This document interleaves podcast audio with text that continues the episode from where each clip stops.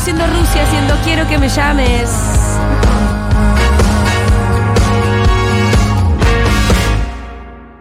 Cada cosa en su lugar. O sea, un caos ordenado. Seguro la Habana, de 10 a 13. Futurock FM.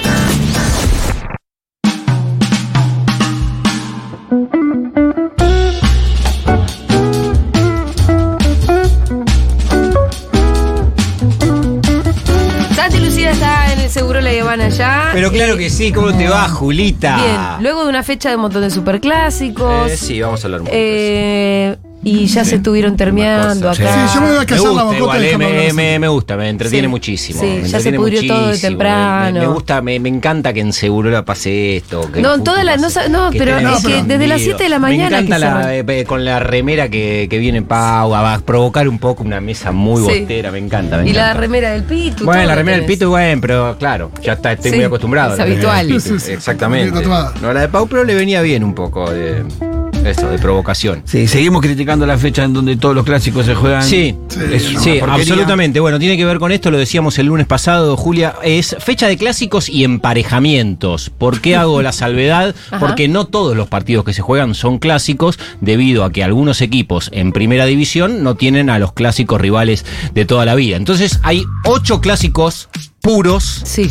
y hay seis que son emparejamiento, que van cruzando equipo porque se da esta situación. Y voy a marcar alguna particularidad en el trazo grueso de los partidos que, que se jugaron hasta acá, en esta fecha eh, importante. Eh, creo que de manera lógica vimos pocos goles. El, el registro estadístico es de eh, 17 goles en 10 partidos, que te da un promedio de 1.7, o sea, menos de 2 goles por partido, que es muy poco. Para una fecha convencional, Sí, ¿no? digo, para cualquier partido de fútbol, menos de un gol, menos de dos, perdón, es evidentemente muy poco. Y otro dato, aún más llamativo, tiene que ver con lo siguiente. ¿Qué espera uno en la fecha de clásico? Eh, tanto hinchas, jugadores, entrenadores, dirigentes, público neutral. Dice, bueno, el equipo local es el, es el que empuja, el que va, el que tiene más posibilidades. De los que se jugaron hasta acá hubo solo una victoria en esta fecha de equipos locales. Y no fue en un clásico puro. Porque Unión le, ganó su partido a Independiente Rivadavia, que obviamente Sí, no es un clásico. clásico es Colón, claro. Que claro, y los que jugaron clásicos, clásicos, no pudieron ganar ninguno como, como local. Yo en tengo, una, cancha. yo tengo una crítica muy, muy fuerte. Vos no podés poner, ponerle San Lorenzo Huracán al mismo tiempo que coso que Central News.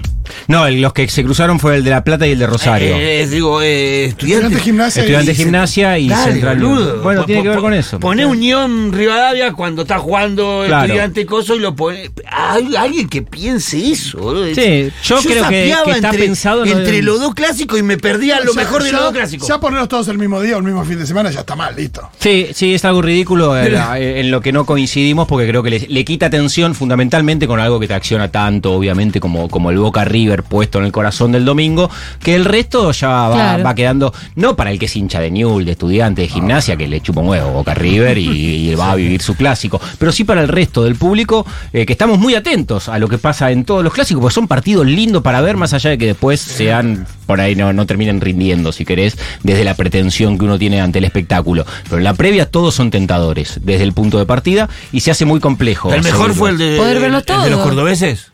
Y probablemente. El de los cordobeses Probablemente. fue un gran partido de fútbol. Sí, la resolución de Lanús Banfield también, eh, uno que se jugó Sí. ya tarde en el domingo porque se- el desenlace se da el claro, a los 51 minutos del segundo tiempo. Pero entonces- el partido entre, entre Sí, Talleres y sí, Belgrano. Gol, gol, fue un partidazo. Impresionante. Aparte lo fueron a buscar los dos todo el tiempo, me gustó eso. Vamos a ir a, a uno de los, creo que de los grandes ganadores, sin duda, que tuvo hasta acá la fecha de clásicos, que es Racing. Ah, ah. Y ah, bueno, y bueno, claro, y bueno. ah, claro. Cuando toca, toca, ¿viste? Racing sí. Esto es Racing así. sí. Nos Cuando- dijeron fuera del aire, nos vamos a hablar de Boca, nos van a hablar de River. Ah, Racing sí. Cuando toca, Ya toca. hablaron suficiente de Boca River. Ganó 1 a 0 Racing el clásico como visitante frente a Independiente. Con una, recién escuchaba a alguno de los oyentes de Segurola que hacía referencia, con un viento bastante favorable en los últimos años en los clásicos de Avellaneda. Hecha la salvedad que es un clásico que le es desfavorable en su historia a Racing. También historial. Claro, pero de los últimos 10 partidos entre Racing e Independiente, Racing ganó 6. Hubo tres de Independiente y un empate, lo que evidentemente habla que en los últimos años viene ejerciendo en los clásicos eh, un dominio. Lo ganó. Viste qué elegante que es Santi, ¿no? Viene ejerciendo un dominio. No Lo está viene abofeteando, lo viene abofeteando la no. academia. Deja que él haga su trabajo y lo hace bien. No lo digo yo. No, bueno, está bien. Lo viene abofeteando. Los subtítulos está bien. Porque los del rojo son hinchas de- amigos de los de River. Está bien que los abofeteen bien, abofeteados. Pará, dijo ejerciendo un dominio. El que está hablando es Pitu Salvatierra en la columna del Dejalo que el señor haga su Perdón, columna. perdón, Paula. Está, está muy bien. Perdón. Eh, el clásico fue equilibrado entre Independiente y Racing. Racing lo ganó con personalidad, tuvo la, la actitud de ir a buscarlo, tuvo carácter y después la interesa para aguantarlo. Suele suceder. También vemos pocos goles en los clásicos porque cuando un equipo hace un gol se va acomodando obviamente a la idea que mejor le queda del resultado, que es eh, aguantarlo. Hola, motealo al pito, por favor. No sea malo, ¿cómo? De ninguna manera, de ninguna manera. No lo permitiría, bajo ningún tipo de concepto. Eh, hay una historia, Julia, en el que, se desprende en realidad de la victoria de Racing en el clásico frente a Independiente, que tiene que ver con quién fue la figura del clásico y quién viene siendo la figura de Racing en el año y quizás la figura del campeonato. Hasta acá en la Copa de la Liga es uno de los goleadores, de hecho, que tiene el campeonato en el fútbol argentino, que es Adrián Maravilla Martínez. Tiene goles hasta acá en los siete partidos que se jugaron, con la salvedad que de esos seis goles, cuatro fueron en clásicos. Le hizo tres a San Lorenzo y ahora le hace uno a Independiente. tiene este pibe? Y, eh, no es tan pibe, tiene 31. Eh, y lo marco porque en este tipo de partidos es donde también la empatía, la idolatría, la personalidad, ¿no? Y todo lo que genera en el público lo eleva a un lugar distinto. Una cosa termina un campeonato con 15 goles y cuando haces eh, la estadística de los goles, ve que por ahí le hizo 3 a un equipo menor, 4 a otro que pelea por el descenso y otra cosa es que ganes 1 a 0 el clásico con un gol de tu goleador, con el valor agregado para él desde el punto de vista deportivo, que en el clásico de Avellaneda tuvo una posibilidad y terminó dentro del arco. Y en el fútbol, fundamentalmente en los últimos años, más en este marco de equilibrio, lo que termina siendo determinante es la precisión en los últimos metros. Si vos en la zona de finalización tenés precisión, o un chabón como el que hoy tiene Racing con la camiseta número 9, bueno, tenés un valor agregado importantísimo, pero muy valorable. Y Racing hoy evidentemente lo tiene. No es una historia convencional, la de Adrián Maravilla Martínez, el centro delantero de Racing, sino que tiene una serie de ítems que para muchos también es quizás la historia cinematográfica que hoy podría presentar el fútbol argentino. Cuando me decías qué edad tiene... ¿Qué pasa, Fito? ¿Qué tiene que Fito hacer? tiene que hacer esta película. Claro, cuando me decías qué edad tiene este pibe, yo te mi primera respuesta fue no tan pibe, porque tiene 31 años y mm, eh, es el momento, es el clímax, evidentemente, De su carrera. carrera deportiva de un futbolista en un país donde todos somos recontra futbolero, en lo que se lo empezó a ver en, en grandes ligas el año pasado cuando hizo muchos goles con la camiseta de instituto y que ahora, bueno, sí, ya se convirtió obviamente en una figura del fútbol argentino. Él nació en Campana, eh, creció jugando en el barrio con, con amigos. eh, su familia administraba un club de- del barrio que es Las Acacias. Y, él jugaba en ese club, en, un club barrial que no tenía participación en ningún tipo de liga vinculada a la AFA y. Y después jugaba en la calle con los amigos. No termina la escuela secundaria, no por algo vinculado al deporte, sino porque a los 16 años empieza a laburar. Eh, decide, obviamente, por, las necesidades que suele haber en, en- todos los lugares de la Argentina, eh, darle una mano a la familia, deja la, la secundaria y se pone a trabajar. Su primer laburo fue como albañil. Después un amigo lo con- le consigue otro trabajo en una fábrica de cervezas y da un paso desde el punto de vista laboral a, a ser recolector de, de residuos en la zona de, de Campana. Eh, todo esto mientras el deporte no estaba en, el radar de sus pretensiones y sus proyecciones profesionales. Digo, un pibe de 16 años que, que tiene que salir a laburar y de esa manera empieza a encarar su vida. Hay dos episodios que evidentemente lo, lo marcan y convierten la historia de Maravilla Martínez en lo que estaba eh, mencionando antes, en, en una historia casi cinematográfica. Uno tiene que ver con un accidente que sufre eh, mientras estaba manejando una moto y casi pierde una mano. Estuvo siete días por ese accidente en terapia intensiva y contó alguna vez Maravilla Martínez que él lo que quería en su laburo, él estaba, eh, eh, cuando tiene el accidente, estaba laburando de recolector de residuos. Este, cuando vuelve de, de- de esa situación, él lo que, que- lo que apuesta es a ser barrendero, porque ya no iba a poder seguir laburando porque la mano no, no se lo permitía. Bueno, ¿qué es lo que hace la empresa de, de recolección cuando él va con esta propuesta de ser barrendero? Le dicen que se haga estudios, que no estaba apto para seguir trabajando, lo indemnizan y lo echan. Esto le pasa en el, en el 2013. Y un año después, en el... Hace muy poco, digo, si uno piensa en la carrera de un futbolista, a los veintipico ya, Sí. ya es un futbolista profesional en general. No, bueno, Está absolutamente. a Europa.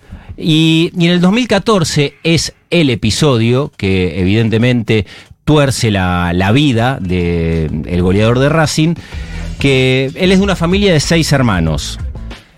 En el 2014 Brian, uno de sus hermanos, tenía 18 años. Fue baleado, eh, lo esperaron en una esquina y le tiraron tres balazos. Uno le pasó cerca del oído, uno le pegó en el brazo y otro le pega en el pecho. Se salva, estuvo internado durante muchísimo tiempo, puede este, seguir Sobrevive. adelante con su vida, eh, absolutamente, pero en represalia, lo- un, un grupo de amigos de, de- de los Martínez, entre los que estaba también obviamente Adrián Maravilla Martínez, eh, fueron a buscar eh, a la familia del tiroteador. Fueron a la casa de la familia porque era una pelea entre barrios. Van a la casa, tiran piedras, se dan cuenta en el momento de que van a, a agredir a quien había disparado contra el hermano de Maravilla que no había nadie, se meten en la casa y queman cortinas. El techo era de machimbre de esa casa, se termina prendiendo fuego absolutamente todo. Ay, cuántas desgracias. Por este episodio hay varios detenidos y varios presos. Uno de los que cae presos en este episodio es Adrián Maravilla Martínez, hoy el 9 de Racing.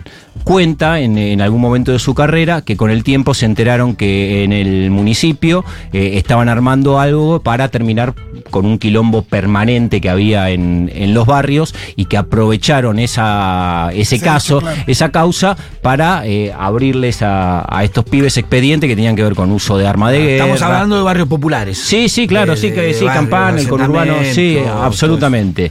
Este incendio, bueno, y termina termina preso. O Fue sea, a- estos hechos, eh, pa- como para eh, ocurren en los barrios populares. O sea, Sí. ocurre familias que eh, un pibe hirió a otro, lo mató y esta familia va y represalia le prende fuego la casa Sí. al otro y pasan estas cosas comúnmente en barrios populares. fue a la unidad 21 de Campana. Maravilla Martínez. Acusado de haber incendiado una casa. Incendiado, acusado de haber incendiado una casa.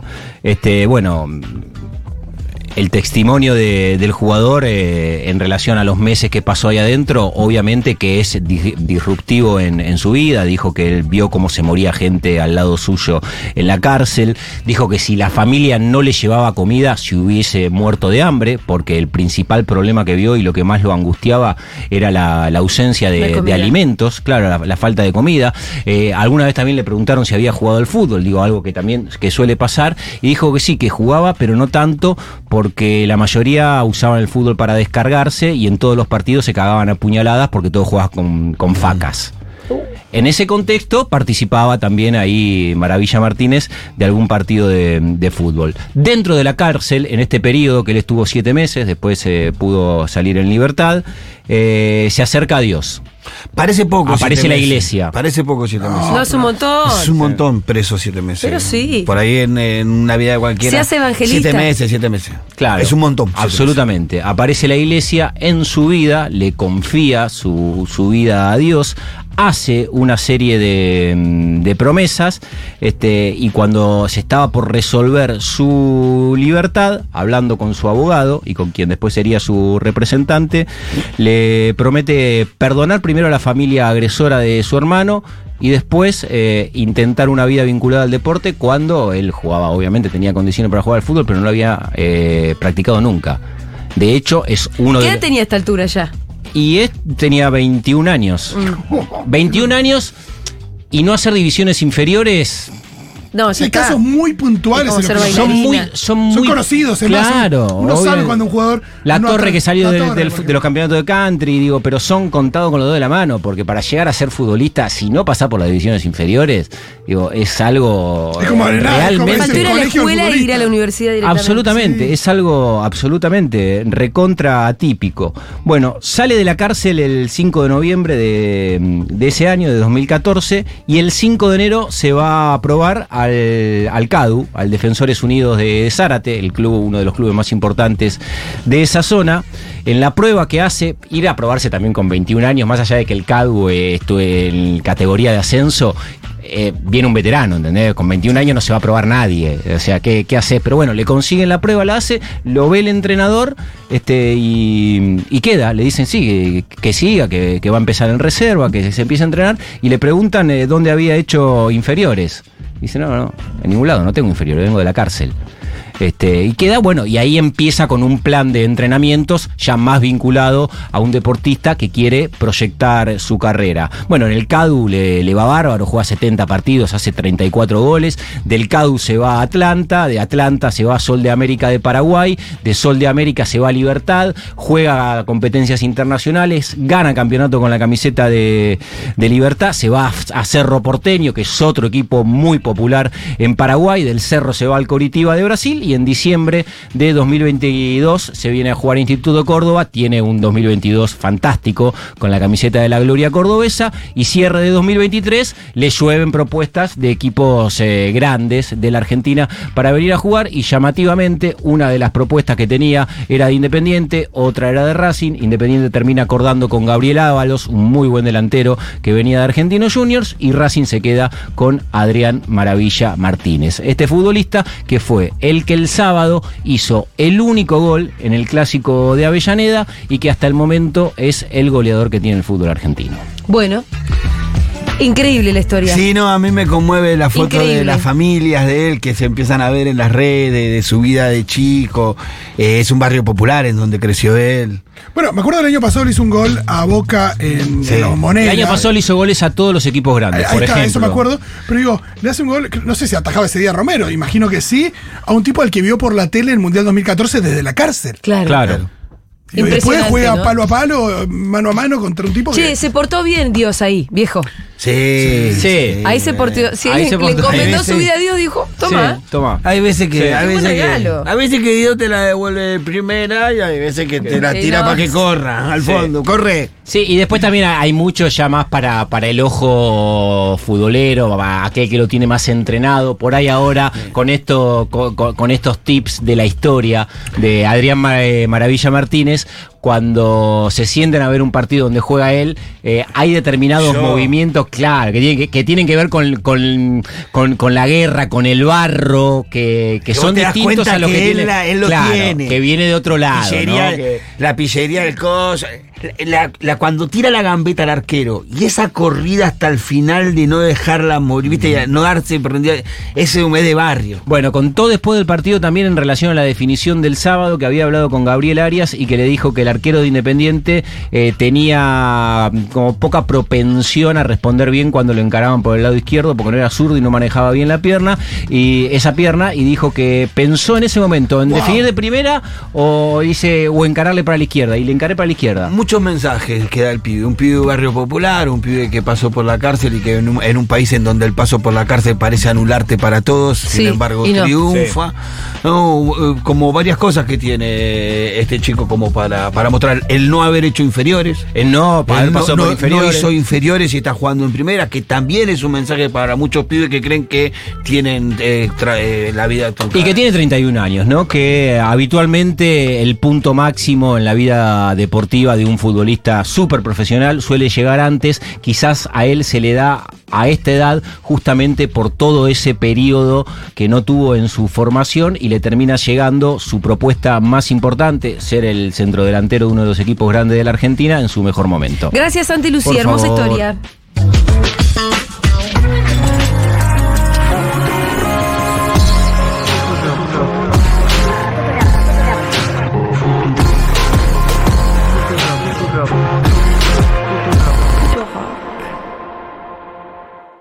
Papa, de Natalia Slobediansky. ¿Qué pasa cuando tu hermana se hace ortodoxa y vos sos poco ortodoxa? Después de dos años en cartel, llega a la calle Corrientes una historia divertida y conmovedora basada en la historia de vida de su autora y protagonista. Domingos, 19 horas en el Paseo La Plaza. Entradas por Plateanet, dirección Nicolás Aristiker. La Papa.